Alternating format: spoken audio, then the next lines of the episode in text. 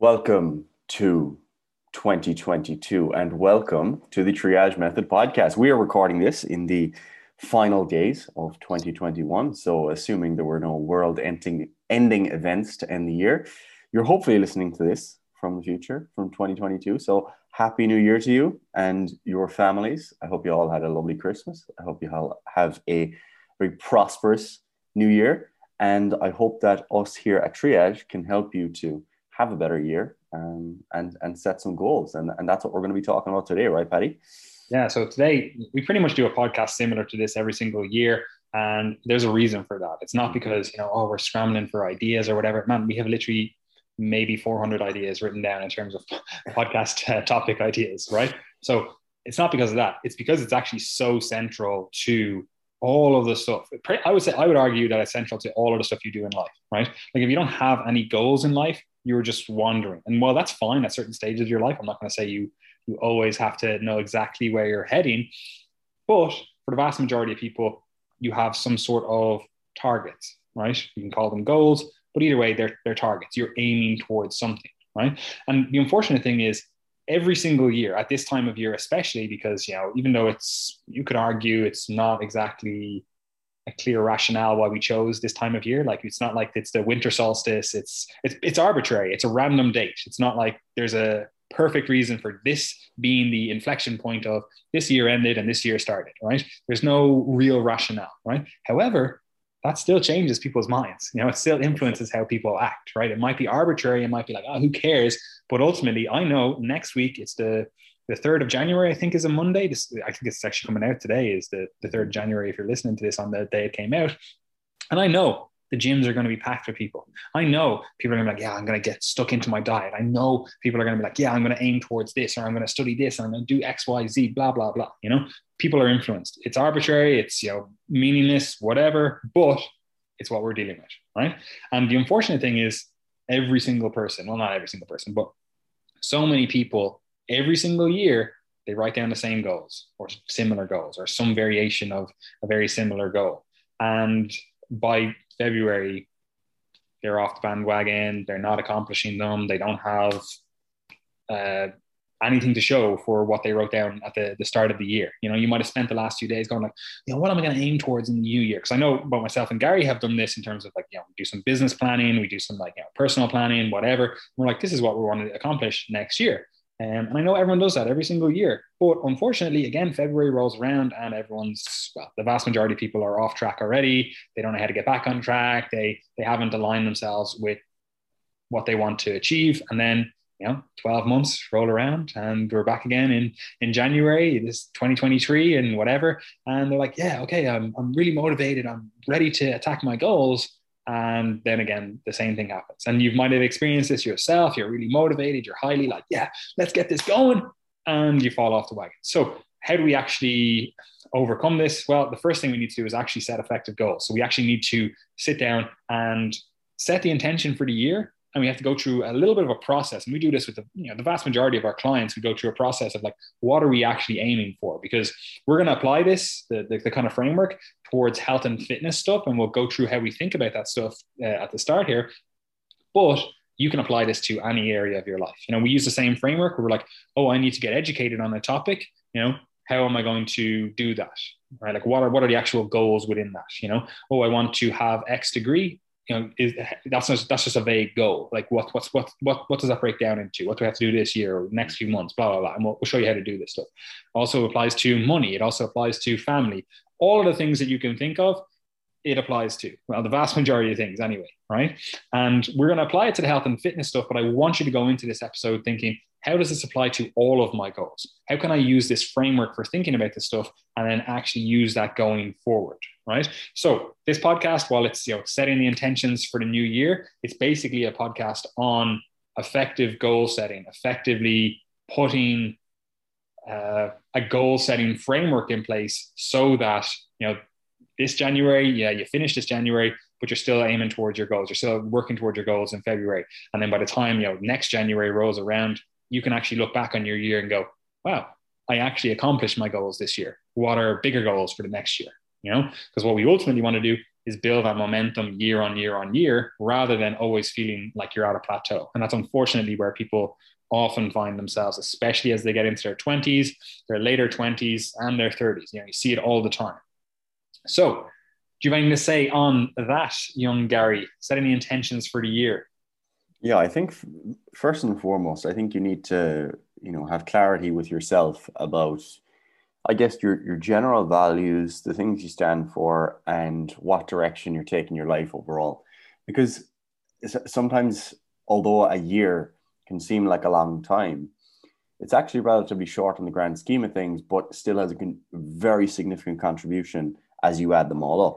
So you need to think about like, what are you aiming at over five years and 10 years? And to be fair, depending on your age, um, some people within our demographic of, of listeners will be, you know, in their 20s um, or even late teens sometimes. And when you're at that stage in your early 20s, sometimes life is kind of very clearly mapped out for you because, like, there's a, you know, if you're in college, there's clear semester lengths there's clear times at which you do your exams and there's like a clear ladder that you're on.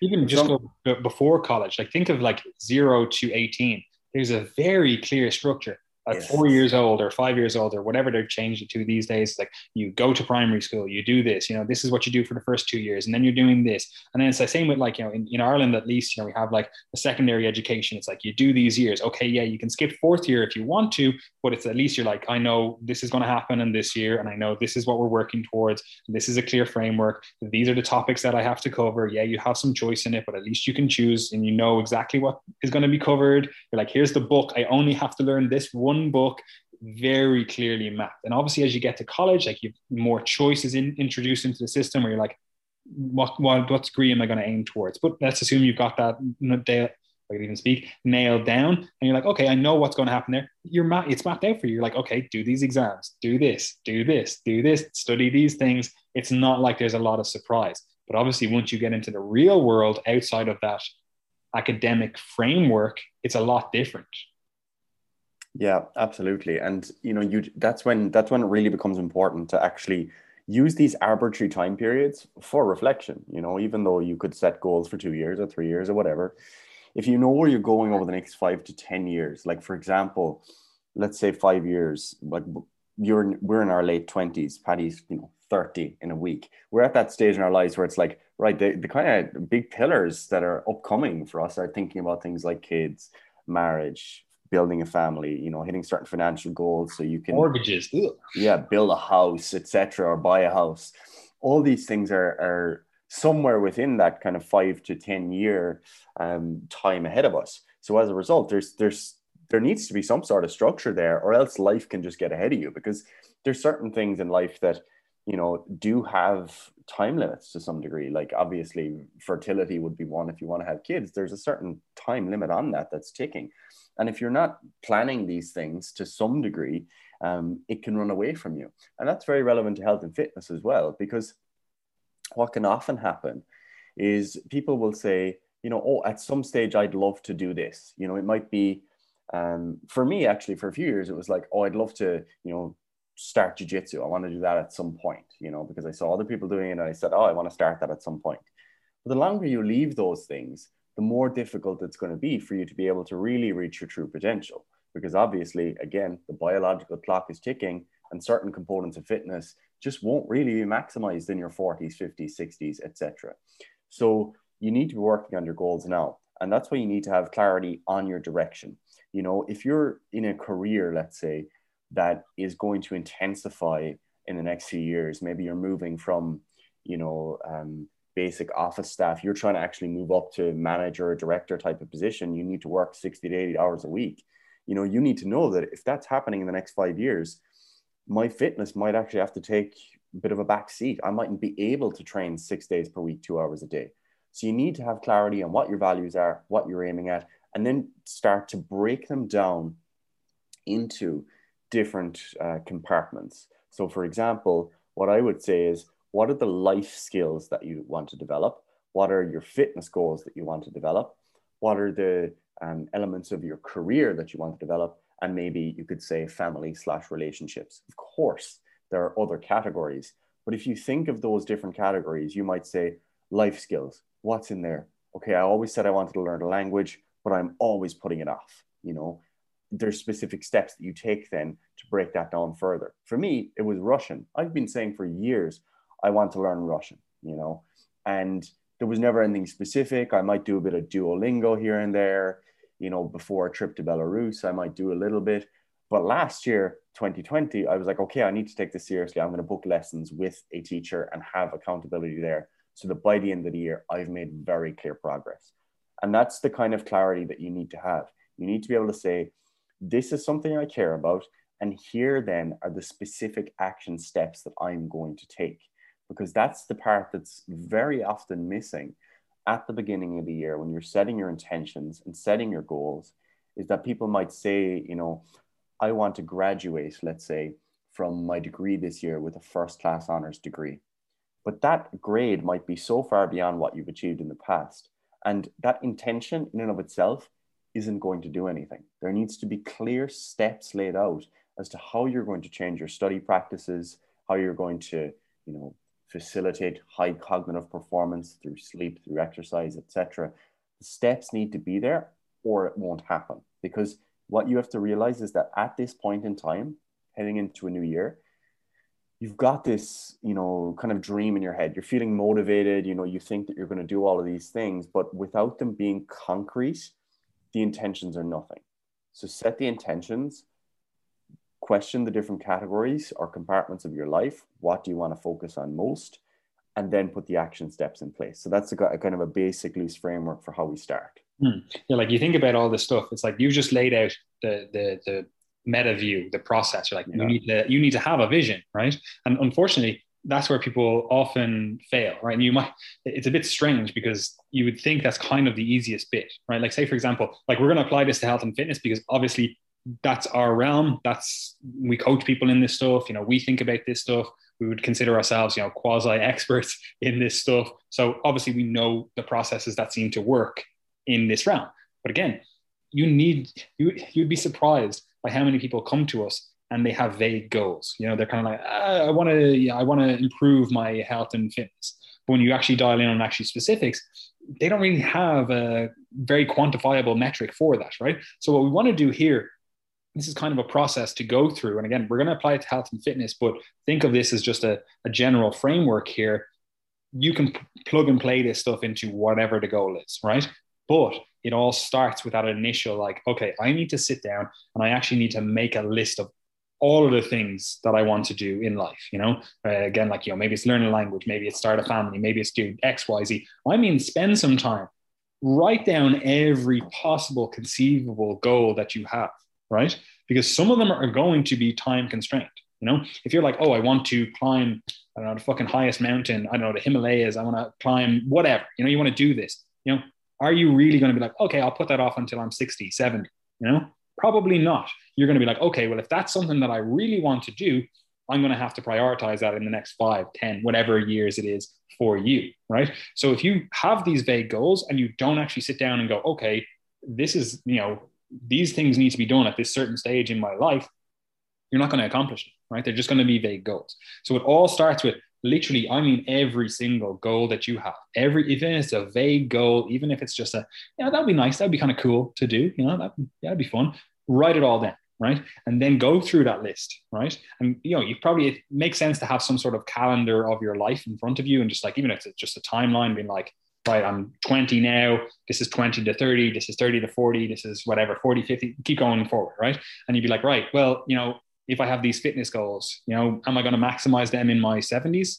Probably not, right? So let's cross out those years. They're not going to be like working towards building, they're going to be maintaining, right? And you kind of work backwards and go, okay, well, that means that right now I have to prioritize this stuff, right? I have to prioritize it now, or I'm never going to achieve it whenever, right? And it really makes sense to do that to sit down and go, okay, here's my timeline, here's all my goals, what are my priorities? And I mean, just from a purely timeline perspective, right? Map out your priorities, but then do a further step and actually sit back, like take a step back. Usually, I like to encourage people to do this not all at once, you know, just be like, write down all your goals, write out a timeline of, you know, when you can work on these things, and then, you know, take a step back, come back to it the next day in a week's time whatever and then actually sit down and go these are my actual priorities in life you know? Like we've discussed before like the two of us care about having kids you know? I want to have as many fucking kids as i possibly can. I want to have a family right? And um, so for me I know, like right now, while I don't have kids, I can work on all these other attributes. I can work on, you know, I can go to the gym more often. I can go do jujitsu four nights a week. You know, I can, you know, spend 10 hours a day working, right? I can, you know, I really have to focus on obviously bumping up my income if I want to have fucking eight kids, right? So I, I need to work on all of this stuff now so that I lay the foundations so that I can have you know the the family that I want, right? You can't kind of do it backwards. I can't go, oh yeah, I'm going to start a family and I don't have enough income to support them. So I'm probably going to have to start stop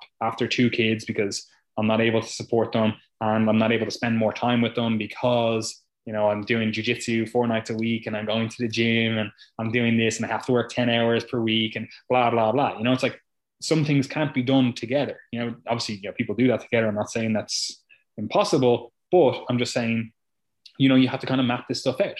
So you need to sit down and go what are my actual priorities in life? And this is a really important and valuable tool to to actually do especially at the start of all this and kind of go right these are my priorities then just assess your current life. Like if you say, okay, do like people often do like a pie chart and be like, you know, how much of your time or what's a priority for you? You might be like, well, 60% is family, friends, social life. I really value that stuff, right? And you're like, that's a 60% of my value list, right? And you have all the other stuff that fills it in. And then you go, okay, well, what am I currently allocating towards that? And you look at your time, you look at your priorities, and you're like, I only allocate 5% towards something that I value at 60% right? So then you need to reorganize your life and go, okay, I need to reprioritize some things because I have been prioritizing X over something that actually matters, right? Now, that's not always a perfect thing because, again, as we said, sometimes you're going to need to prioritize something else ahead of something that actually matters more to you purely because it actually sets you up to be able to engage in that stuff for the rest of your life you know? Like i always think like your your 20s and 30s should kind of be spent maximizing your fucking income you know? Like if you have the highest income possible that also sets you up for you know later in life in your old age but also allows you to do whatever the fuck you want to do later in life. And while yeah you're giving up your 20s your your best years your most energetic years like it's not like you have to completely disregard all of that other stuff you know, it's not like you can't be working on your fitness. It's not like you can't be working on your relationships, whatever. But if you lay that foundation, you spend that year, those years 20 to 30 getting your income up to as high as it possibly can for your career choice and whatever else, like you, you've set yourself up to do whatever you want in your 30s, in your 40s, whatever. Right. Um, so we have to not necessarily just look at the right now, what your priority list is. Like, yeah, your priorities are these, your time allocation is this. Is that actually working towards the ultimate priority. And that's why we have that timeline go, this is when I need to focus on these different things. And we're going to come back to that later on in the podcast when we're talking about actually mapping this stuff out more clearly, right? But what I want to do right now is let's actually put this framework into play, right? Let's actually go through you know, let's be clear in our goals, right? Let's actually go, this is what we're aiming towards, right? So, health and fitness, we're, we're in this realm right? And we've talked about this before in terms of what are we actually looking for in this. And again, I'm thinking about this. This is a client who's come to me, have vague goals, and maybe I'm doing a consultation call with them. And I'm like, what are you aiming towards? What are we looking towards? What are we trying to accomplish? They might have some vague goals, but we want to make some stuff really concrete. So we we we have that clear direction right? So we've done the background stuff, we've prioritized stuff, and we're like, this is what's important, and you know, we spent some time on that. But let's actually break it down. Let's actually go really clear, really granular with this stuff, right? So in this health and fitness realm, there's basically three things that you can focus on. Now, obviously, again, these branch off into a million different things, subsections, whatever. But there's basically three broad categories. We've got health, right? And we're going to do a further podcast in, in future on like what that actually means. But for now, let's just go health. We've got body composition, and we've got performance, right? And we'll just dig a little bit deeper into those. But those are basically the three areas that people have goals within. Now, you might have a specific goal for health, you might have a specific goal for body composition, you might have a specific goal for performance, right? And those, you might have multiple goals within that, even, right? And those goals might not actually be synergistic. Some of them might be synergistic, some of them might be oppositional. For example, you might be like, I want to squat 200 kilos, but I also want to be able to run a marathon, right? Like we might be better off allocating some time towards one of those ticking it off the box and then maintaining some of those fitness adaptations while we work on another, right?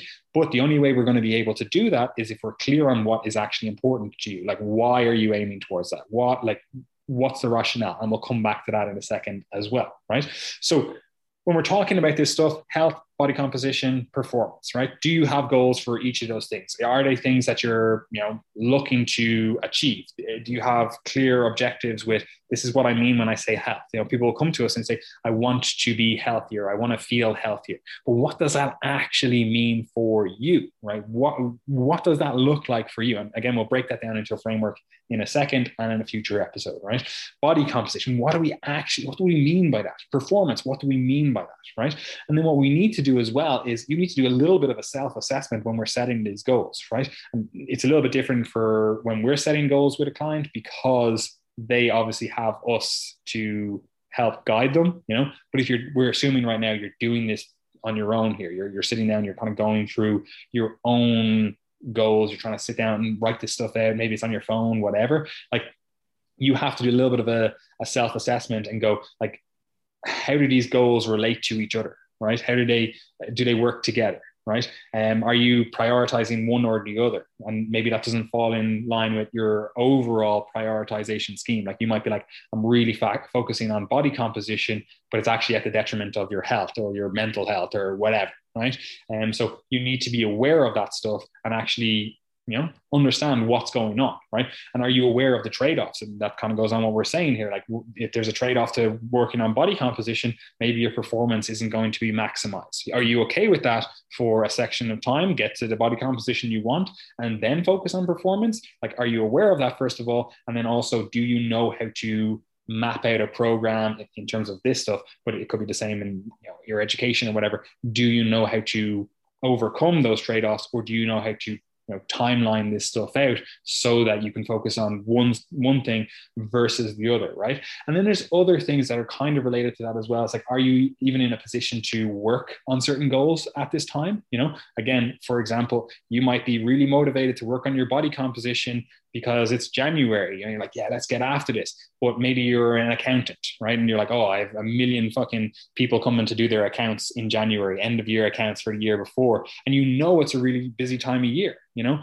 or, you know, whatever other career, like, you know, the health and fitness industry is a classic one. Like, obviously, we're human as well personal trainers, coaches, nutritionists, whatever, they'll also be kind of motivated to work on their health or their fitness or whatever it is at this time of year. Maybe that's not the best time for them to be working on this stuff because now all of a sudden they have an influx of more clients. They have an influx of, you know, people talking to them on social media. They have, you know, more people interested in them. And as a result, their stress is higher, their work commitments are higher. And it's like, maybe this isn't the right time to spend some time on this other goal. You need to focus on business at this time you know? So we need to look at what are the trade-offs how are you prioritizing the stuff? And as we said earlier on sometimes you're going to need to focus on one thing to lay the groundwork for another thing again maybe it's the first six months of the year you need to focus on losing body fat in this context. And then the next six months you're going to work on performance. You know you're going to work on really improving your health and you're really going to improve your performance. And you're going to let body composition roughly stay where it's at right?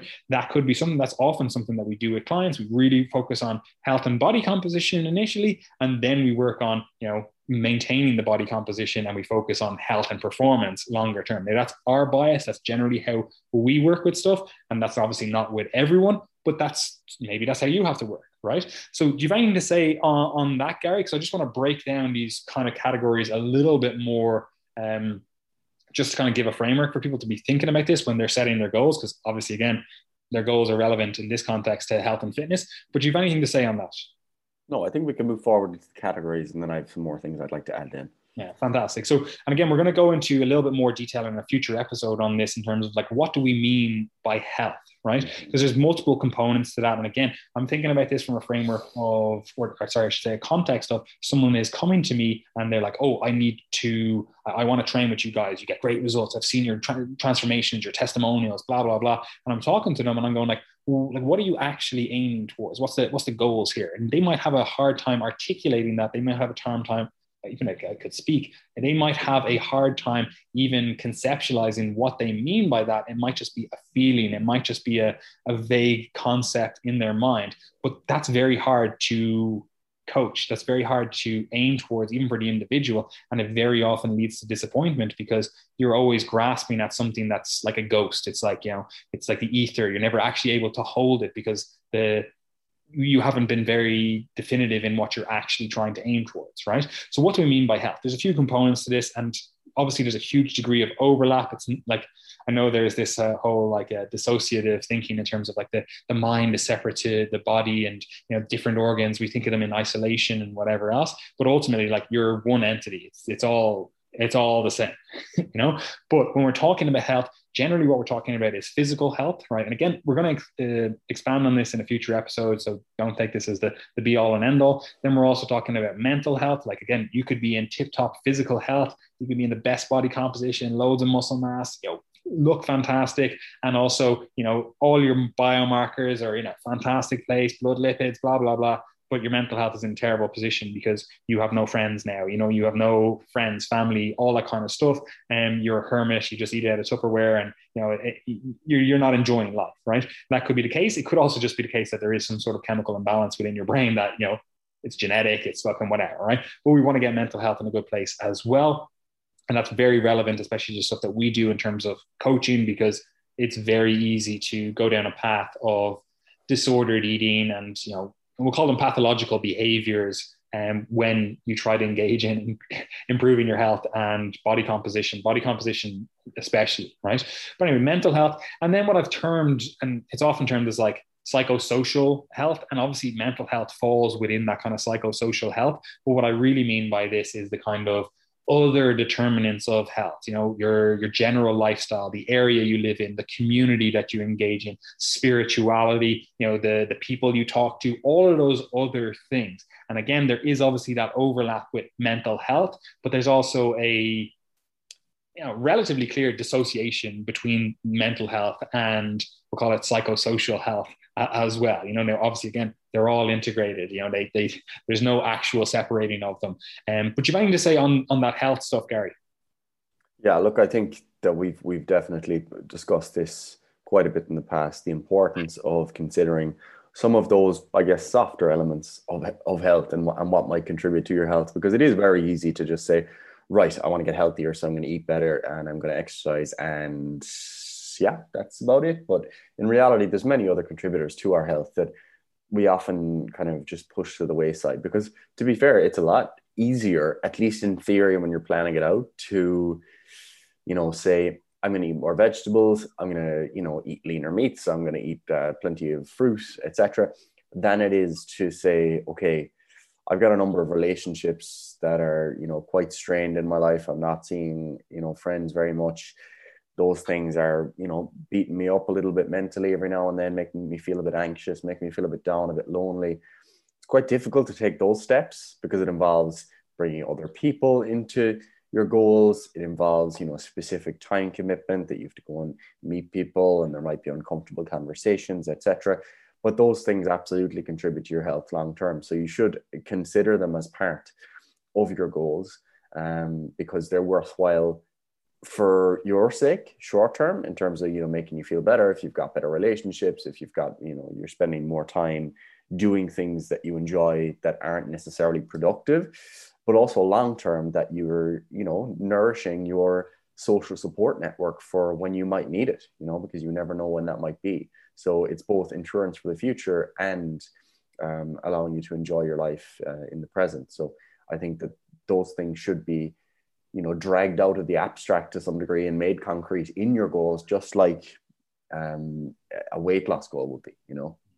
And it does very much come back to that initial prioritization. List again you might really prioritize your friendships your family whatever. So if we're going to do something that directly goes against those perhaps in terms of like again what often happens in the the fitness world when people are you know searching for body composition improvements they're like i'm going to cut out all social events. I'm not going to go drinking with my friends. I'm not going to go to barbecues with my friends parties blah blah blah. And all of a sudden they're just really isolated and they're not necessarily happier as a result of that even though you might look at a blood panel and go yeah you lowered your ldl by fucking one, you know, it's fantastic, you know, but that individual is actually just really unhappy with their life as a result. So we need to look into that stuff. And again, we'll cover this stuff in, in a future episode a little bit more in depth and lay out some frameworks with that, right?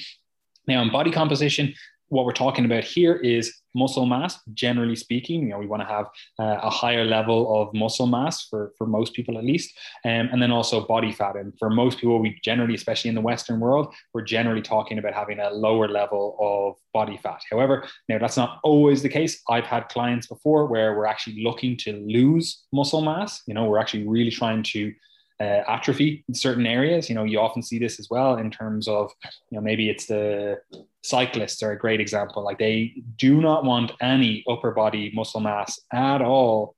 All they want to have is stuff that contributes to their performance. For example, Lance Armstrong used to just not carry in the groceries from the car. He used to get his wife to do it because he was like, I don't want anything that could potentially contribute to increases in upper body muscle mass. You know, now I'm not saying everyone goes to that degree, but I've often had clients that are like, I actually want to lose some muscle in a certain area. Now it's not always possible, but again, I just want to make it clear that we could have body composition goals that book the mean. It's the same with body fat.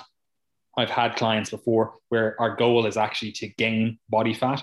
A lot of this, a lot of times, to do with something like a amenorrhea. Like we might be actually looking to gain a certain amount of body fat back so that we can help towards the you know reestablishment of a normal menstrual cycle you know? So oftentimes when we're talking about body composition people think of increases in muscle mass and decreases in body fat but that's not always the case. And again when we're looking at this we would have specific goals for what that actually means. Because when we say increases in body mass or like body mass and muscle mass like what does that actually look like? Are we talking about you want to grow your legs? Are we talking about you want to grow your chest? You know, it's, it, we can be very specific with this as well as very general. Like I have a general muscle mass goal of, know, body composition goal of, I want to be roughly 92 kilos and shred it out of my mind, you know? So for me, that's, I'm like, I don't really care how that necessarily looks. I would just be happy with more muscle mass overall so I get to that level, you know.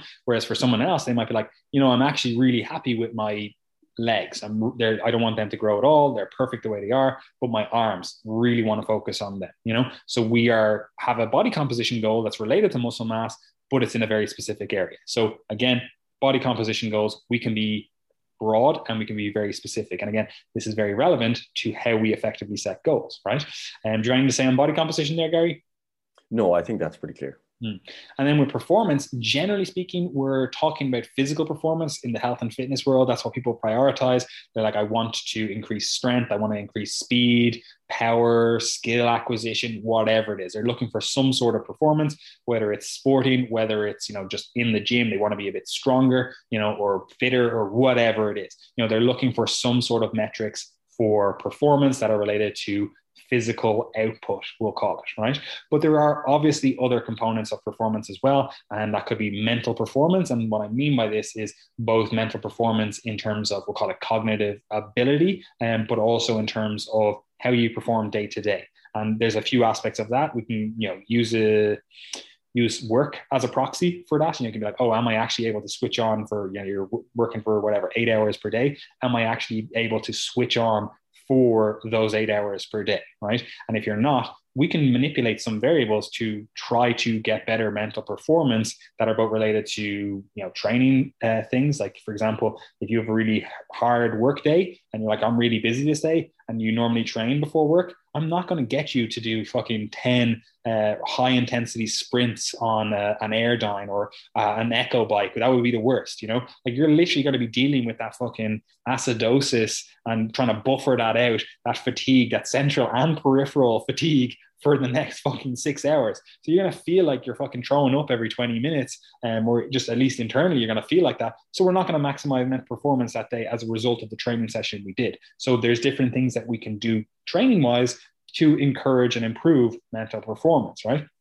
But especially nutrition wise and lifestyle wise, there's different things that we can do to improve mental performance. And again, this is obviously really relevant if you have other goals that you want to prioritize, such as oh, I want to, you know, get better pay. You know, I want to get uh, better educated on a certain topic. Like one of the things, and Gary, you'll definitely be able to speak to this because I know yourself and I have both gone through this, but especially relevant for what you're doing now and also what you'll be doing in the future um, with medicine. Like people uh, look to doctors to really maximize their mental performance, but then ask them to do the exact opposite habits that would lead to better, better mental performance. They're like, oh, we're going to get you to sleep on a fucking rotation, no circadian rhythm whatsoever, you know, and that's, you know, you could be on call for fucking two days, you know, you could be up and down schedules and, you know, it's not stuff that you would do to maximize performance. And again, that's not even touching on the nutritional stuff where you're kind of like, oh yeah, I have 20 minutes here, if even, to grab a fucking bite to eat while also catching up on the sleep that I didn't get last night, you know? Um, so, what I view mental performance, generally, what I'm looking at that is not just cognitive ability. I'm looking at it as the ability to live vigorously every day. You know, I don't want to just fucking coast through life like, oh yeah, I'm great, whatever. Because there's two things for that. First of all, you know, you're probably not giving your most to the other things that you have goals towards education uh, family whatever but also just your day-to-day interaction with everyone is just probably going to be negative as a result if you're just not cognitively there if you're just not able to give to other people because your stress resilience is probably very close to zero. So someone says something even just mildly annoying, you're fuck off, you know, like you're not going to be your best self. And I've said this before, you know, especially in relation to nutrition, like, do you think you are at your best self when you're hungry? Most people would say no, right? Now you might be a little bit more uh, resilient to that. Like if you've practiced something like fasting, for example, and you don't have you know, fucking any degree of insulin resistance and whatever else, you know, if you're in a, a position where you're like, it doesn't really matter, I'm quote unquote fat adapted, um, I'm in a position where I can just switch between substrates very easily. But generally speaking, people are not living their uh, or being their best best self when they're nutritionally inadequate or they're in a nutritionally inadequate environment you know? So do you have anything to say on, on performance there gary? Yeah you know performance is obviously something that's that's huge. And i think again what you need to do here is ask yourself right what are the performance domains that actually matter for my life? Because we all might say like oh i want better cognitive performance. But you know for what exactly? Um, like for example, if you're a student or you're someone who works in a very cognitively cognitively demanding job, then you can specify, you know, much more specifically. Like it might be, at the moment I can't read for longer than 20 minutes because I get distracted, or at the moment when I'm studying, I find myself needing music and that compromises my memory and all these different things that are potentially getting in the way of your cognitive performance. So look for those holes, you know, look for those holes in your current practices and in your current abilities because there are differences between, you know, attention or focus and then your memory and even more basic things like just committing the time to doing the cognitive tasks. So you need to specify that a bit further yourself. Obviously, the specifics of cognitive performance are beyond the scope of this podcast, but mm, we'll probably do podcast yeah. series on cognitive performance in future. But for now, yeah, it's beyond the scope. Yeah, don't but just don't don't just leave it as like, yeah, I want to, you know, study more or I want to, you know, get more out of my study. Like, what does that actually mean? What does it look like? And how are you going to achieve it? Okay. I know this is a bit of a repetitive theme. I'm constantly saying you need to specify, but you really do if you want to get the most. Um, this, just, just on that, like, that's, we're going to set exactly, here's the framework. In one second, we're going to go through the exact yeah. framework that you go through. But again, Gary's repeating things and I'm repeating things because that's the stuff you need to do.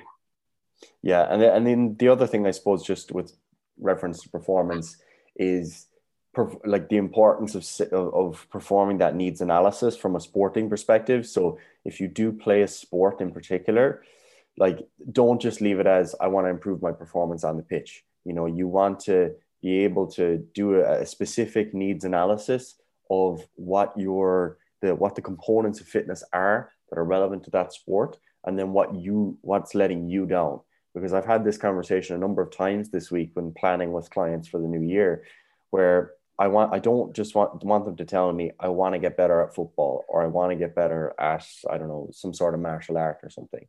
I want them to tell me what's actually stopping you from being that next level because what you do if your deficit is speed and acceleration is different to what you would do if your deficit is you know strength or power on the pitch or your repeated sprint ability or your endurance, etc.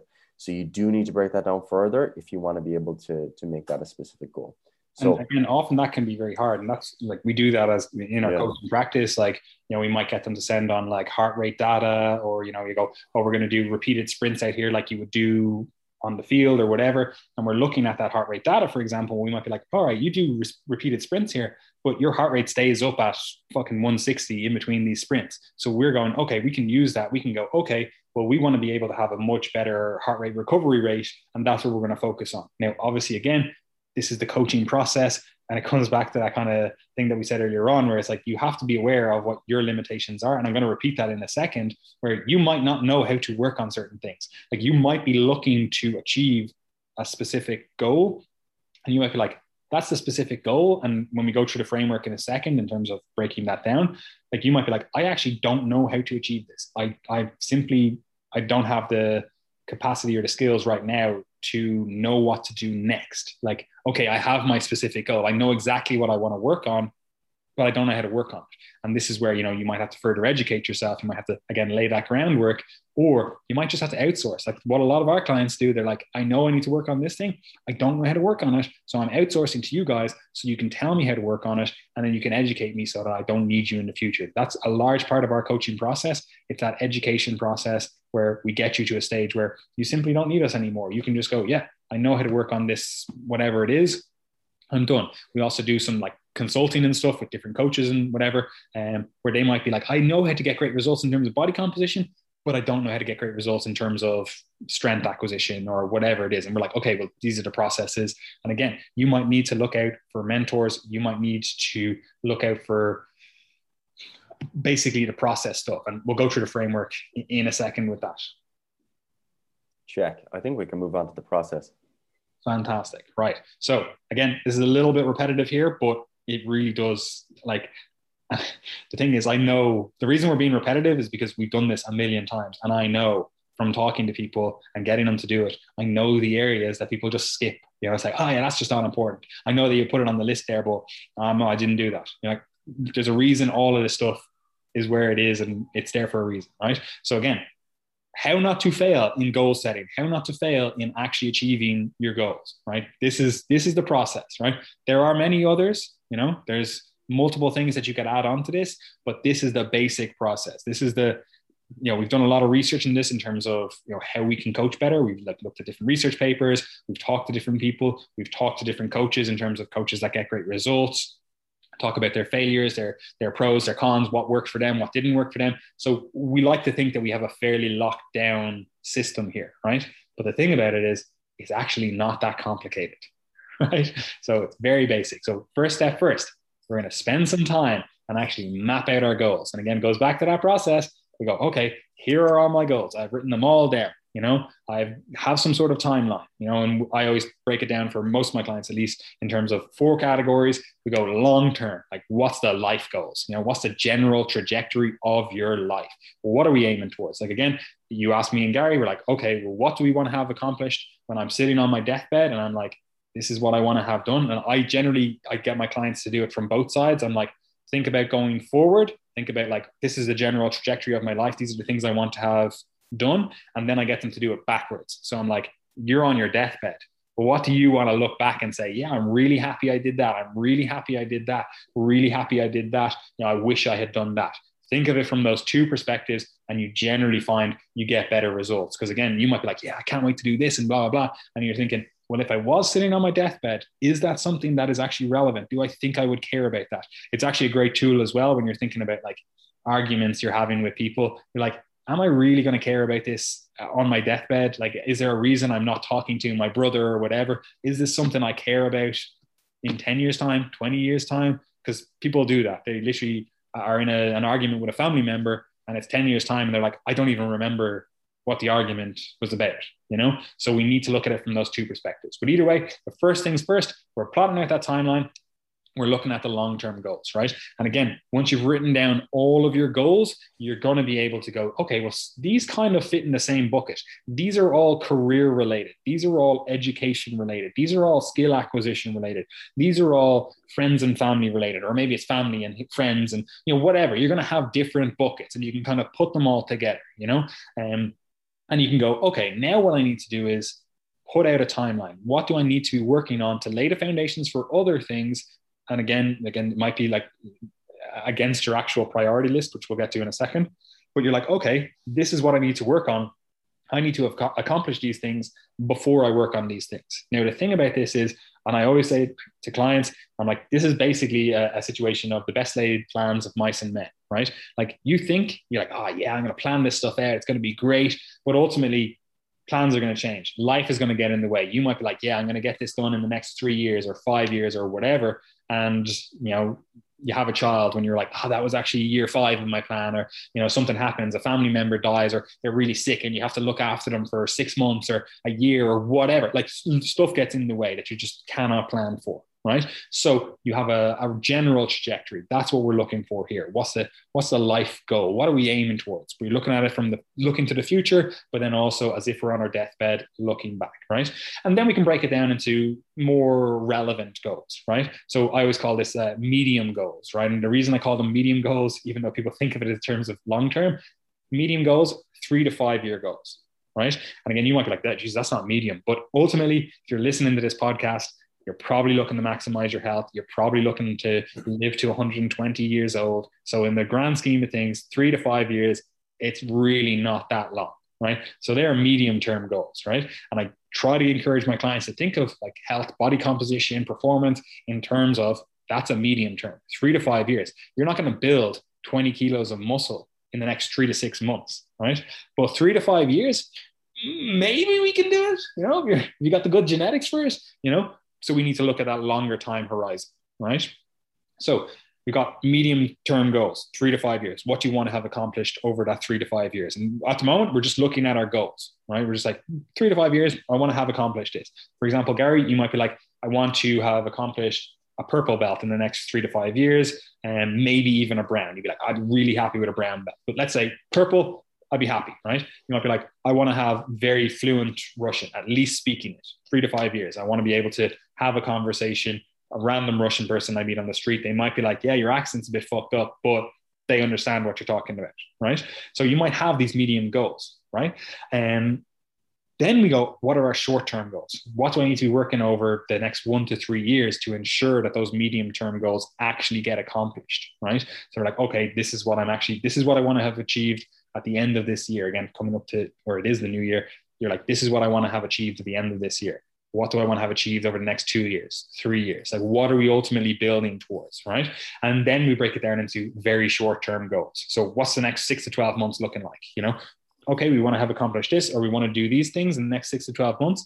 Does that line up nicely with what we have going on in the future or what we're aiming to have going on in the future? No, it doesn't. Oh, okay, then we need to reprioritize. We need to actually reset our goals for the next you know six to 12 months so that it actually lines up with our, our longer term goals right you might be like okay i've sat down i've got them all i've lined it all up that is the very first step right so do you have anything to add to that young gary um, no, I don't think I have too much to add to that, to be honest. I think that that is pretty clear. I would agree with you that three to five years should be the kind of medium term that we're thinking about. Um, because for most goals that you know people set out for the long term, they do need to be broken down into chunks, but those chunks are generally quite big, and that includes something like muscle building, where if you're saying to yourself, right, I want to build 10 kilos of muscle, you know, unless you're a raw beginner, very unlikely that's happening in a year. So you do need to be breaking it down into those slightly larger chunks than you might think. Similarly, if it's learning a language or it's making very genuine progress in a martial art or sport, three to five years is generally a, an appropriate time. So um, I think that that's one of the most important points that people could take forward to view the, this year as sort of like your short term goals. Like anything shorter than that is just something that you're working on right now. Okay, so it's a short term goal. If it's about a year, three to five years, then you're talking, okay, it's the extent of the medium term. And then longer term is, is, is five plus years. So I think that's a good way of breaking it down. Fantastic. Right. Now, the next thing that happens, right? You've got all these vague goals. That's all they are at this time. They're literally just vague goals. We need to actually be very specific with these, right? And we generally, it's very like you literally, if you go on any personal training search in the fucking world, they're going to talk about smart goal setting right? So that's an acronym S M A R T, right? Now, some of these, the actual word that's used is changed around depending on where you learn it, but it's basically all the same concept, right? So when we're looking at goals, right now, all we have vague goals. We've just written them down. I'm Like, I want to climb Kilimanjaro. I want to do X, Y, Z, right? They're just goals. They're, they're vague. You might be like, okay, I have them roughly mapped to a timeline, but even still, they're vague we need to be very specific with these. Now, you can argue that you could do this step before you map them to a timeline. I sometimes do that with clients, but oftentimes I will do it the way we've just described it and be like, let's just see what you think is possible. Let's actually just get an idea with this stuff where you think you know the next few years are going to look like for you right but then we go okay we have these main goals we have these main buckets and then we have these like subcategory subcategory goals right what we want to do with those goals again first of all let's prioritize them because you can have a million priorities but if you have a million priorities and no structure to that you're never going to get anything done because you're going to be looking in a million directions rather than in a one to three direction you know? So we need to know what is more important so you can prioritize your time right? Because your time ultimately you can't get it back. Unless someone listening to this has some sort of time travel device. If so i'm in. Literally just get in touch. Um, but unless you have a time travel device you are always going to be time poor. That's unfortunately we don't have infinite resources with regard to time. Now i might because there's a non-zero probability that this is the universe that i live to be a billion. So possibility. Um, so I might have a lot of time, but for most people, we're talking you have 80 years, 80 years, maybe 90, right? To achieve all you want to achieve.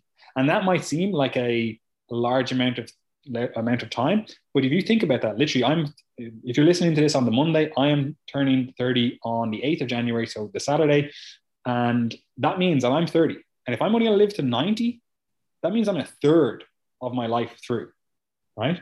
Which is kind of scary to think about, right? Now, me personally, I'm probably going to live to 120, so I'm actually only a quarter of my life through. But for most people, if you're 30, that's a third of your life, right? Now, it's a little bit hard to conceptualize that because, you know, for the first, let's say 15 years of your life, 16 years of your life, you know, it's kind of just uh, you've had uh, the game, unless obviously, you know, you're in a really bad environment or whatever, but you've had the game on easy mode, you know, it basically like you've had that you know, if you ever play video games, it's like level one and it's just like everything is easy. It's a tutorial. That's what you've been in for the first 16 years or so of your life, right? You've been in the tutorial mode. It's easy. You know, it's like, here, this is how you do this thing. This is how you navigate the, the, the life, right?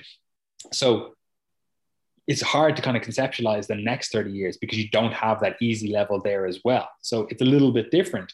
But either way, again, we've you know you've only got 90 years to accomplish everything. So we need to have that priority list. We need to be like, this is what I actually care about. And again, goes back to plan into the future, plan into the past. You might be at this stage in your life where you're like, you know what, actually, I don't want kids, right? Like, say, for example, myself and Gary, if we had kids right now, it would actually be incredibly disruptive to our business, to our goals, everything.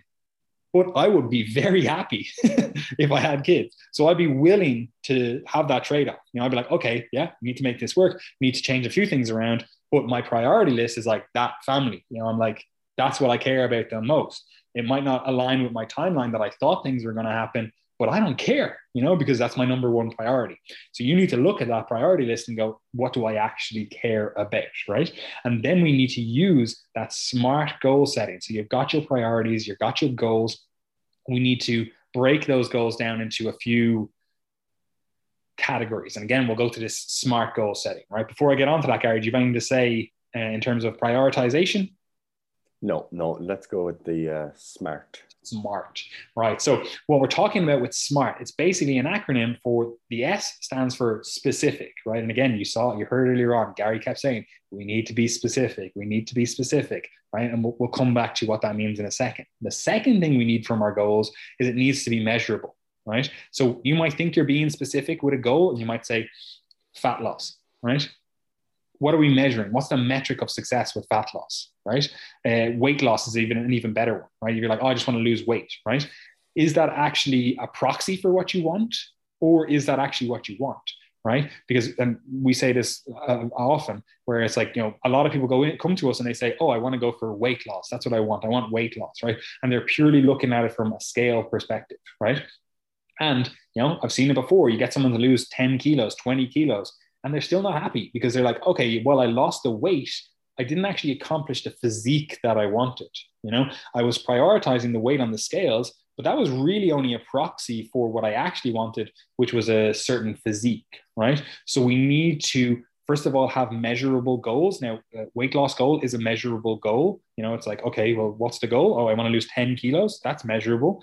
But we have to be aware of is that actually a specific enough goal in the first place, right? So those two things are very tied in together, having a specific goal that is measurable. And then sometimes you're not going to be able to measure what your actual goal is. Like again, health is one that often is very hard to measure. And this is why it can be very vague. Again, we're, we're grasping at that ether and um, when we're talking about health but there are metrics we can use. Again, sometimes they're proxy metrics and sometimes they don't capture everything. But if you're saying, I want to improve my health, you know, we can be like, okay, well, I'm, we're going to do this in a, in a few episodes' time. We can be like, these are the things that generally kill people. So if we're going to improve your health, we're going to be resilient to these things. We're going to try to not get you to die from these things. So we have proxy measures for those things. You know, for example, you might be like, I don't want to die. I want to be healthy and heart disease kills a lot of people. So we might be like, okay, well, I don't actually have a measure of heart disease. You know, there's no measure for that. But there are other measures that we're like, these are in the, the, we'll call it the causal pathway or the overall pathway that leads you to heart disease in the short and long term. So we might use, okay, you want to be healthy? Let's get a blood panel. Let's look at, you know, blood lipids, for example. You know, be like, okay, my LDL is a little bit elevated. I'm going to get that to a healthier place. Boom. Now we know we've got a measurable metric towards improving your health. Again, specific and measure, right? The next thing, and this is a really hard thing where you don't know what you don't know. And unfortunately, that leads you to making poor decisions, right? The next thing in that SMART acronym is achievable, right? You actually have to set achievable goals. And again, coming back to this health and fitness world, very often we'll have clients come to us, and you see it all the time in just the general fitness world. People will say stuff like, oh, I want to gain 10 kilos of muscle this year. You know, I want to look like Phil Heath, you know, and you're looking at the guy and he's five foot two and you know it's just it's just never going to happen you know? Um so our goals have to be achievable right? And that's both achievable in terms of the end result right? What's the actual end result? But then also achievable in the time that you're allocating towards them, right? Like you might have the ability to look like the next Phil Heath, you know, you might be like, actually, you have fantastic genetics for this, right? But you're not going to accomplish it in the next five years. It's going to take you 10 years, right? So we're looking at that achievable thing. We're looking at it not only in terms of the end result, but also in terms of the time that you have allocated for this thing, right? relevant, right? The goal actually has to be relevant. Like again, you could be like, yeah, I want to use my, I've prioritized my life. I've prioritized all these different things. And I've done this, all this stuff. And then you have this random goal. And it's like, this is not relevant to anything that you're working on. This is not relevant to your life, you know, and we might have a specific goal in terms of, I don't know, you might be like, oh, I want to gain muscle, right? And I want to do X, Y, Z. And we might have determined that you know certain exercises just don't work for you you know you might be like oh the squat it's just not a great exercise it just contributes way too much uh, fatigue to your system and it's not really giving us the return on investment in terms of muscle building which is your main goal here right but you might have uh, a goal just because you've been influenced by the fitness industry to say, oh, you must squat, right? So you have squat goals. You're like, these are the specific goals I want to do for a squat. It's measurable. I want to do 200 kilos. It's achievable. You know, my previous best squat was 160 and I'd only been training for eight months. So, you know, 200 kilos, maybe that is achievable for me in the next two years, whatever. But it might not be relevant to your actual goal, right? So it has to be relevant. Now, we can still focus on that right? But the reason we bring in relevant is because we have to acknowledge now that there is a trade off occurring, right? You might be like, okay, I really want to get this squat goal, but as a result of really chasing that, we have to go, now you are uh, encountering far more systemic fatigue. That might actually take away from our ability to focus on your main goal, which is muscle building. And while we obviously will get some muscle building from the squat, I'm not saying it's a, a bad muscle builder at all. It might not be uh, the optimal way for you to build muscle in terms of what you actually want to achieve, right? So again, that relevant aspect, it's very hard, just like achievable, it's very hard to know what you don't know ahead of time, right? And again, this is oftentimes when we're going through this stuff with clients, this is the stuff we have to discuss, right? And then the final thing, and it really ties in back with when we're creating that timeline, there has to be some sort of time bounding for this goal, right? If you have a vague goal, I want to lose 10 kilos, like that's cool. Right? Great. We've got specifics. We were like, we want to lose 10 kilos, you know, you want to look like this, blah, blah, blah. We've got it all mapped out.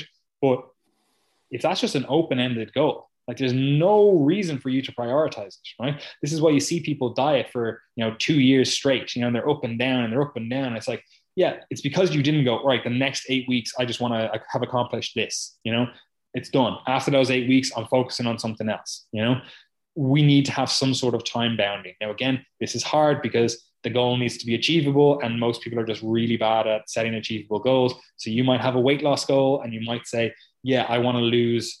You know, 10 kilos in the next four weeks. And for most people, that's just going to be uh, reckless uh, and uh, not achievable. So while you might have, you know, ticked through all of these things, technically you didn't go through them right because achievable, it wasn't, you know, achievable when we put the time bounding on it, right? Like losing 10 kilos, that might be achievable. Losing 10 kilos in four weeks, it's possible, you know, but it's probably not the best way to go about this stuff, you know, unless your goal is to be like, all right, I'm a fucking, I don't know, a fighter or something, and I've got to fight last minute. I need to lose these 10 kilos. I shouldn't have got this far out of shape, but you know, this is a big deal for me. It's, you know, something that's going to improve my fighting prospects, my career. We might be like, okay, we've got a trade off here. You know, it's time bound. We have four weeks. You know, we need to lose these 10 kilos. Here's the methods we're going to employ. It's not optimal, but, you know, it is what it is. Right. So we have to look at that stuff. In that circumstance, almost always that person will just gain those 10 kilos back in fucking two weeks because you know it's been so aggressive. It's been so while you can you know plan it out nicely and effectively it's generally not something that people sustain. It's generally leads to overeating at the back end of that right?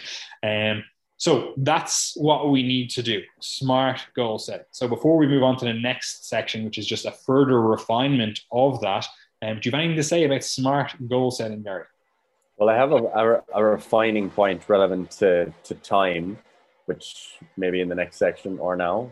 Just now. Yeah. So one of the things to do with time is to try to break it down into different deliverables if you can, because this is what you'll do if you're doing something like a, a PhD thesis, for example.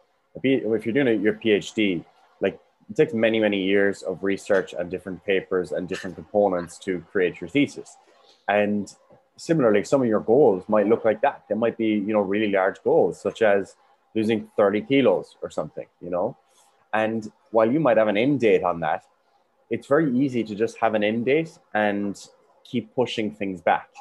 You know, that's very easy to do. You see that all the time when people do college work, for example. They do it right before the deadline, which works fine for small tasks, but for large tasks, that simply won't work. So what you need to do is break it down into different deliverables. So for example, it might be that you want to gain 10 kilos of muscle in three years, let's say. But that's not the goal. That's not, you can't just leave it at that. You have to refine those into separate um, time points and thus deliverables. So it might be that I want to gain uh, three kilos within the next six months prior to starting a cut for a couple of months, something like that. So you take whatever goal it is that you have you break it down into smaller chunks so that when you're thinking ahead to the achievement of that goal, it doesn't seem too far away because that's something that also reinforces your um, motivation. Is if it seems like it's so distant in the future, it mightn't actually keep you going in the moment. Whereas if it's something that's in a month's time or two months' time, that you know that you'll get that kind of sense of reward once you've achieved that goal, then that's going to be you know much more enticing. And it's self-reinforcing then because once you reach those small chunks those small deliverables along the way then you're experiencing that positive emotion that reward throughout that period of time rather than all being kind of put to the back end.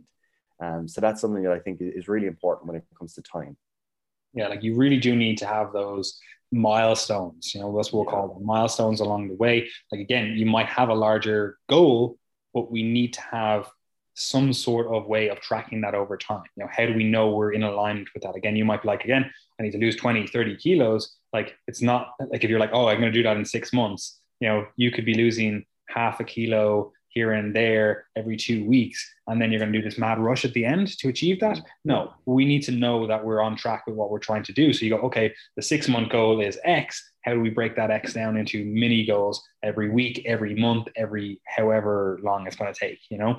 And um, so that's really important in terms of making it, making that timeline. And this is why we go into these like very short term goals, short term, medium term. It's basically just refining and breaking down your goal further, right? So you've done your smart goal setting. You you, you think you're you're kind of ready. You're like, oh, you know, I'm, I'm I'm ready to go with this stuff, right? You're not, right? There's a few things that we need to actually put into place. So, okay, we've got specific goals. This, that's all we've accomplished right now. We have a vague timeline. We have, you know, somewhat of a priority list, right? And you've maybe gone, okay, these are my top five goals that I'm working on right now. So we have somewhat of a priority priority list, and they might be, you know, we have four buckets. You're like, this is my education. This is my career. This is social family friends whatever. And this is my health and fitness stuff right? I always encourage my clients. I'm like look three to five goals. That's all we can focus on right? So don't be setting a million different goals. Be like i have all of these different goals.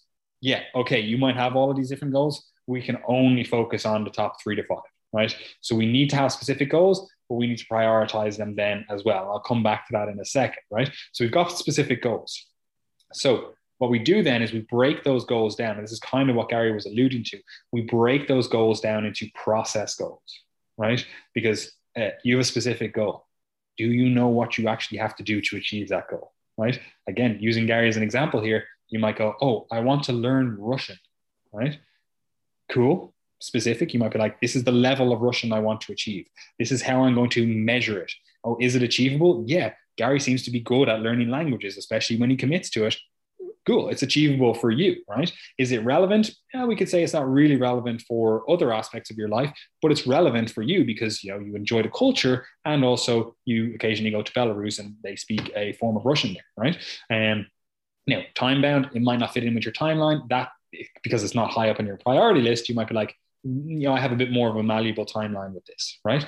But what does the actual mm-hmm. process goals for that actually look like? You know, what's the day to day? Is it something like, oh, okay, the habit that I'm going to engage in to, you know, improve this is I'm going to go on Duolingo or other whatever uh, apps there are available. I'm going to go on that for 15 minutes a day, you know, and then I'm going to get a Russian language learning book and I'm going to do the lessons in that. You know, I'm going to do that for 30 minutes. I'm going to do that every single day, or I'm going to do that three times a week, or whatever. Like, what are the actual process goals that you have to engage in? What are the habits you have to do daily, weekly, monthly, so that that goal actually gets accomplished? Right. So, do you have anything to say on those process goals? Because I know you. This is also something you do with your clients. Yeah, and, and I, I think the the language is a good example because like you can like my outcome goal could be I want to be able to hold a conversation in Russian or um, I, one of the things I said to my Russian teacher at the beginning, I was like, um, I'd like to be able to read some books by Russian authors that I like. I'd like to be able to read one in Russian, which is a fairly advanced goal because, you know, often those texts are hard enough in English. So that was one of my goals. But like, that's so out there. That's like a decade, you know, to be able to really achieve that. Um, so, so what you need, what I would do then is break it down into very small component parts. So, for example, the first step for me, right, I need to know the alphabet. You know, Cyrillic is is difficult to read. Okay, it's it's completely different. So that's like a, a really important step. Then it's maybe learning um, basic words. Okay, so standard vocab that that appears very regularly.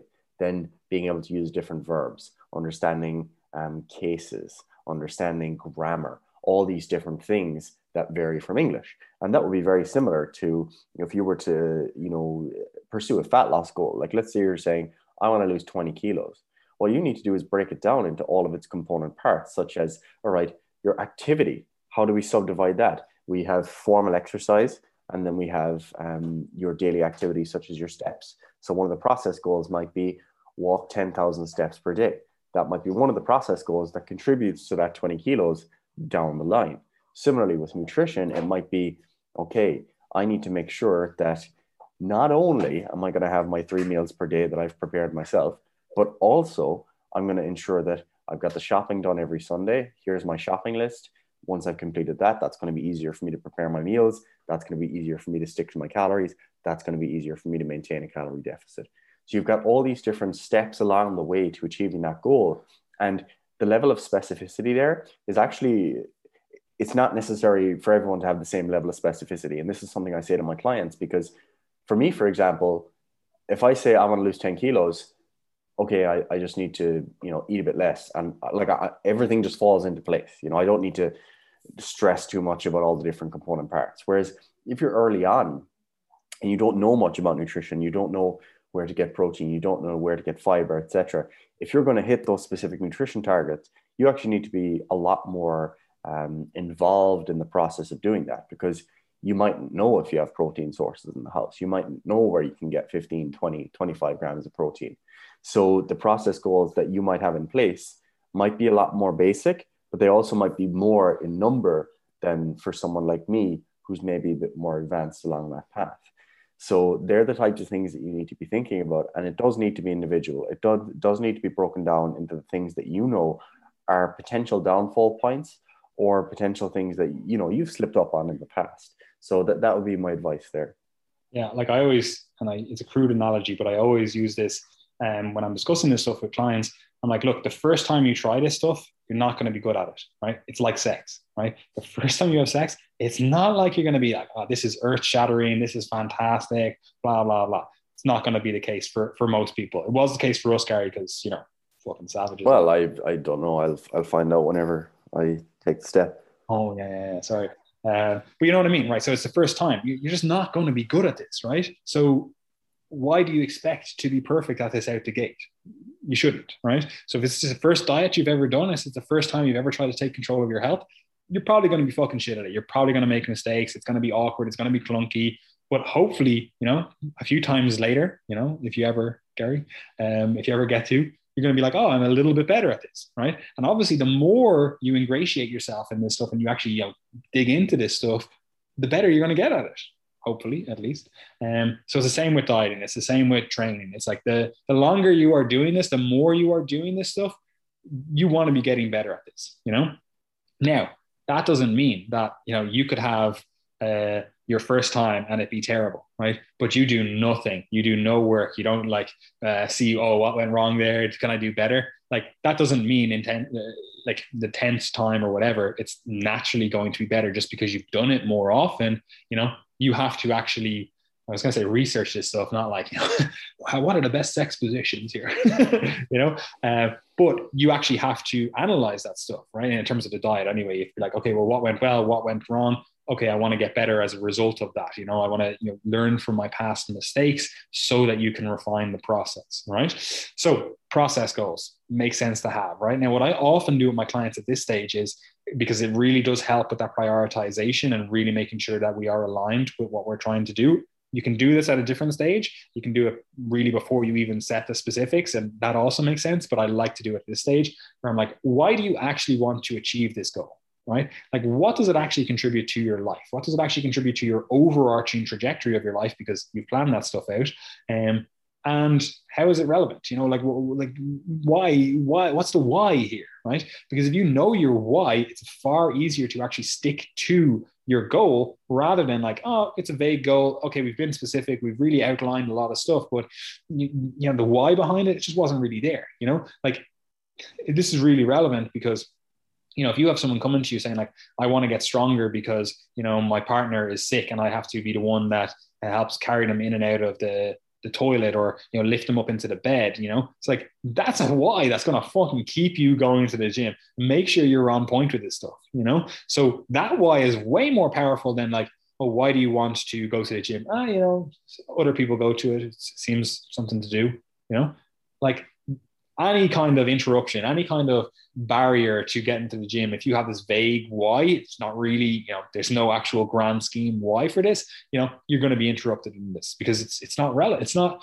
It, there's no deeper meaning to this. There's no deeper reasoning, uh, rationale, whatever words you want to use for why you are doing this activity, why you are working towards this overall goal. Right now, again, you can prior do the priority list and you can do it at that stage you know you can really dive into the why behind this but i often like to do it at this stage where we've already set the goals because then it really makes people think if this is actually a goal that they care about because You know, you can do your priority list and it's a little bit more meta, it's a little bit more above. But then when you get into the specifics and you're like, why do I care about this? And you're like, you know what? I actually don't care about this, you know, or I care about it a little bit, but I thought it was number one priority, but it actually falls down to like 20th on the list when I really do my priority list. Right. So do you want me to say on the on the why, Gary?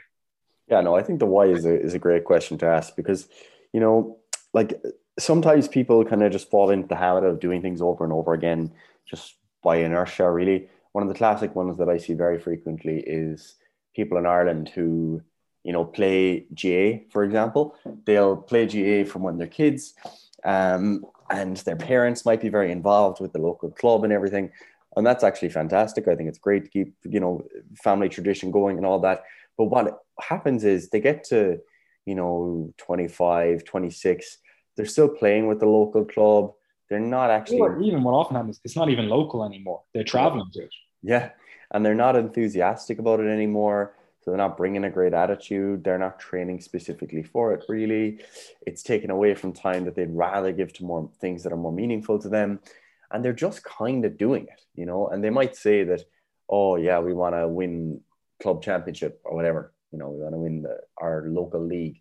But do you really like is that something that actually matters to you you know why do you want to achieve that and it's just one of these cases of just inertia where you've been doing it for so long that you're continuing to do it but it's making you miserable every week when you're thinking of going to training. It's not something that occupies your thoughts when you're not there you know? kind of a sunk cost fallacy. You're like exactly. oh, I've, already, I've already put a lot of time into this. I already have all this stuff built up. It's there's actually it's harder to kind of stop it because you're like well what did i just waste the last 10 years?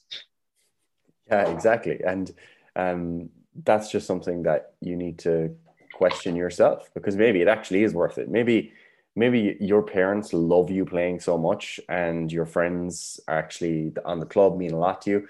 That actually might be worth, you know, the little bit of, of suck of showing up to training, maybe. But for a lot of people, I don't think it is. And I think they're just kind of scared to stop. And uh, GAA is just the example we chose. There's many other examples of things that people do along those lines that they don't really enjoy and that they didn't enjoy more if they were to allocate that same time to something else. So on, top, on that, it also happens in the opposite direction where someone might really like I've just had so many clients like that where you know maybe they got into the gym because of God, they're like, I want to improve this. And they spend some time, you know, really getting into the gym. Then they kind of quit GAA for a few years, but they actually realize they're like, you know what? I actually care about yes. the sport more. I, that's what I actually care about. You know, the last two, three years when I was focusing on gym work is, yeah, it was fun and everything, but I really missed the camaraderie. I really missed the, like, you know, the game environment, the social environment. I really miss that kind of stuff. Like I have like at the moment, like three or four clients that are like, especially after 2020, it really made them think and 2021 as well obviously you know coming to the end of that year or that year just passed and with lockdowns and stuff it really made them reevaluate their goals and they're like you know what I actually want to get back to that I want to get back to whatever sport it is you know they're like that was actually something that I really wish I could have done more of you know and especially they're in their 20s or whatever they have the ability to do it. They have the time to do it you know? They're they're still in their in their peak so to speak you know? So it happens both ways. 100% it absolutely does. And and that's an important point because sometimes people might get into something new and they think that that's now their primary goal when in reality what they're actually experiencing is just the short term high of starting something new and progressing really quickly at it you know? Because when you're a beginner at something especially if it's like a club environment everyone's easy on you. Everyone wants you to stay so everyone's really encouraging and you get the easy way out of everything and you're improving really quickly as a result and you get compliments really easy. You know oh you're so good at this. But the caveat is that for someone who just started and then you're a year in and suddenly you're kind of middle of the pack maybe you're still not catching up with everyone you're not great at it really you're being treated like everyone else. That's when it that's when you find out whether or not you really like something um, so don't just you know listen to what we said about you know uh, giving something up if it's making your life miserable and deciding actually yeah do you know what my job is shit uh, my relationship is shit the gym is shit. I hate it all because in reality, you're probably getting slow reward from that you, that you don't realize it is making your life better. Um, so don't just jump at something because it gives you a short term reward either. But yeah, um, I think that that that covers the the why. Just, just, just on that as well, like for example, I'll use my jujitsu. Like for me, like I really, I'm like I enjoy jujitsu, but I'm also at a stage where I'm like I know what the time commitment is. I know what the the input commitment is. Where I'm like if I was to actually be like a legit, you know, black belt where it's like, you know, fucking you're in there competing highest yeah. level, I'm like, I'm just not willing to put in that time commitment. I'm just not willing to be on the mats fucking eight hours per day. I'm just not willing to be like, oh, I'm gonna watch videos, I'm gonna watch different fucking things about this. You know, I'm like, I enjoy it for what I enjoy it. But if someone's in there and I'm like, yeah, you're really going after it, or you have these specific skill sets that like, or you know, attributes that allow you to be better at this. I don't get fucking frustrated. I don't get annoyed. It's not like, oh, you know, well, if I trained harder, I'd fucking do this. I'm like, okay, cool. Like your priorities, you've prioritized this higher. Your why behind this is higher than mine. My why behind this is I just enjoy, you know, having some sort of um, we'll call it physical, like fighting practice in my life. You know, it could be fucking sambo. You know, if I moved to fucking country and it was in Russia, I'd like, oh, I'm not tied to Brazilian jiu jitsu. There is some, some sambo clubs in London though. Um, where I'm like, you know, like, it could be that. It could be back to boxing. It could be fucking, I don't know, Muay Thai. It could be fucking anything. Where I'm like, I just, I know that I enjoy that. And yeah, I'm willing to commit the next fucking 10 years of my life to trying to get a black belt.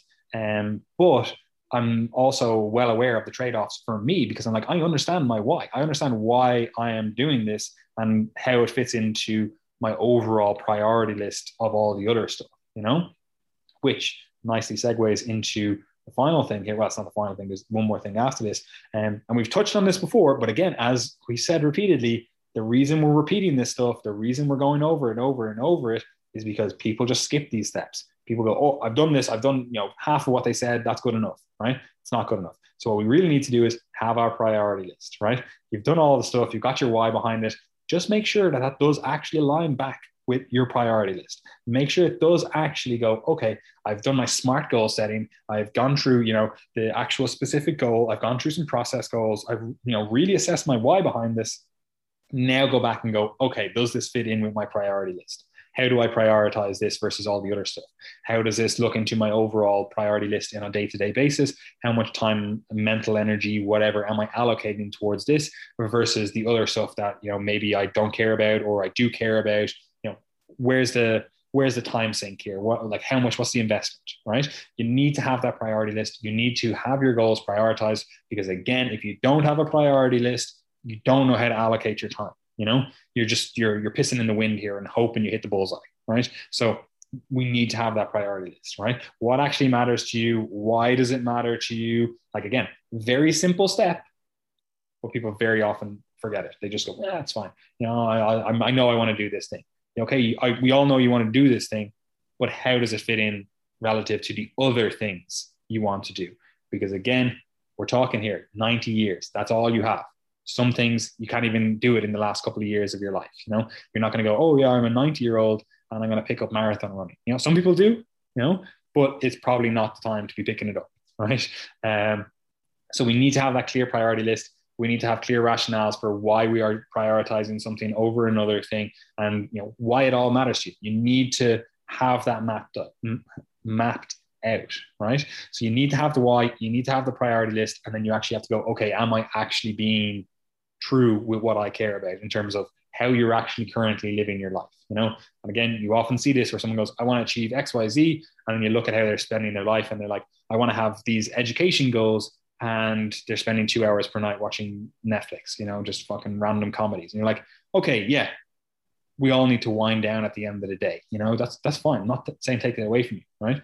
But why are you doing two hours of it? You know, um, can we do an hour of this and do an hour of study towards your your goal? You know, okay, cool. At least we've got some sort of momentum towards your goal now. You know, I'm I'm never one to say like you know we have to completely cut out all like uh happy habits, we'll call them. But you know, we need to make sure that what we're doing aligns with our priority list, right? And then the final thing. So we've got our priority list. The final thing with all of this stuff, well, there, there's kind of two more things, but we've already covered one. Right now, you've done all of that stuff. You've, you're, you're, you're like, okay, how, what fucking, what more is there to do, right? The final thing you need to do is troubleshoot potential barriers right? Like what can potentially derail you from this, right? And how does that align with your priority list, right? So, like I said earlier on, like we obviously have business goals, we have like education goals, we have all these different things, but I know my priority list. So I know again, like if I just quote unquote accidentally had a kid, right? You know, and um, I'm like, okay, I know how this fits in with my goals. I know how I would now prioritize or allocate my time, right? So if that was a potential barrier, I already have the solution but even below that, in terms of like the actual day to day barriers, like you have to ask yourself, first of all, do you know what's required to achieve your goal, right? This often gets answered when you're going through the process goals. But again, make sure that you actually know what you're doing in terms of, am I aiming towards my goal? And am I, am I actually doing the things that are required? Like, am I doing something completely different? Like, say you have a health goal and you're like, oh, well, I read something online that said I should do this. And you're like, you have no like no one else does that like that wants to be healthy. So why are you doing it versus everyone else you know? So we need to have uh, like a little bit of a sit down and go do you have the required skills to know what to do to you know know, know what to do right? And and oftentimes you know you don't right? So this is why people come get coaching from us do consultations with us and um, but even you know forget about our business that we run. Like you might have to go to a trusted individual uh, find information that you can you know actually trust that is you know scientifically validated ideally um, because ignorance is bliss but knowledge is power. So we want to be powerful right? So yeah okay we want to be happy as well but ultimately we want to be powerful right? Um, so you need to find out that information. So that's the first that's the most common barrier. You just don't know what to do to achieve your goal right? Whatever the goal is. You know is especially relevant in the modern world where a lot of the old like careers and stuff you know, where they had this like nice little career path. You know, you got this degree, you after two years you were this, and then after five years you were this, and there was like nice little career path mapped out for you, right? This is not the case for most people in the modern world, right? So you have to actually map out your own career path oftentimes you know? You actually have to map out what you're aiming towards right? But you actually have to be like okay do i even know how to get to that position that i ultimately want to get to you know? Like for example a lot of people like i've talked to they'll be like i'm actually kind of happy in my job. I like my job but it just doesn't pay enough right? So then you have to find out solutions to that problem. And I oftentimes again you there's an information deficit here you know you need to have some sort of information to allow you to get paid more for what you currently do you know or maybe you have a side hustle that you set up that pays you some sort of revenue so that again you have the ability to stay in your job that you like um, but also get the money that you need. So again, that's a, a, much larger discussion. But oftentimes, again, it's an information deficit. Do you have anything to say on the information deficit aspect of like troubleshooting problems? No, I think it kind of goes back to the the time element. Really, it's very much related, and that is, you know, knowing what the steps are for you to be able to get to the end goal. You know, what are the intermediate steps? Like an example would be if um, if you're studying medicine. Let's say, if you give my own example, if I said tomorrow, right, I want to be a cardiologist. Okay, what does that mean? Okay, that means that you have to do an intern post, and then you do two years as an SHO in general internal medicine, and then you have to do your higher specialist training, plus or minus fellowship or subspecialty training. So it gives it gives quite a lot of clarity on all of those intermediate steps that might be required. And then I'm no longer at an information deficit because I understand those steps. I understand what I need to do next and then next and then next, and I know what I'm preparing myself for.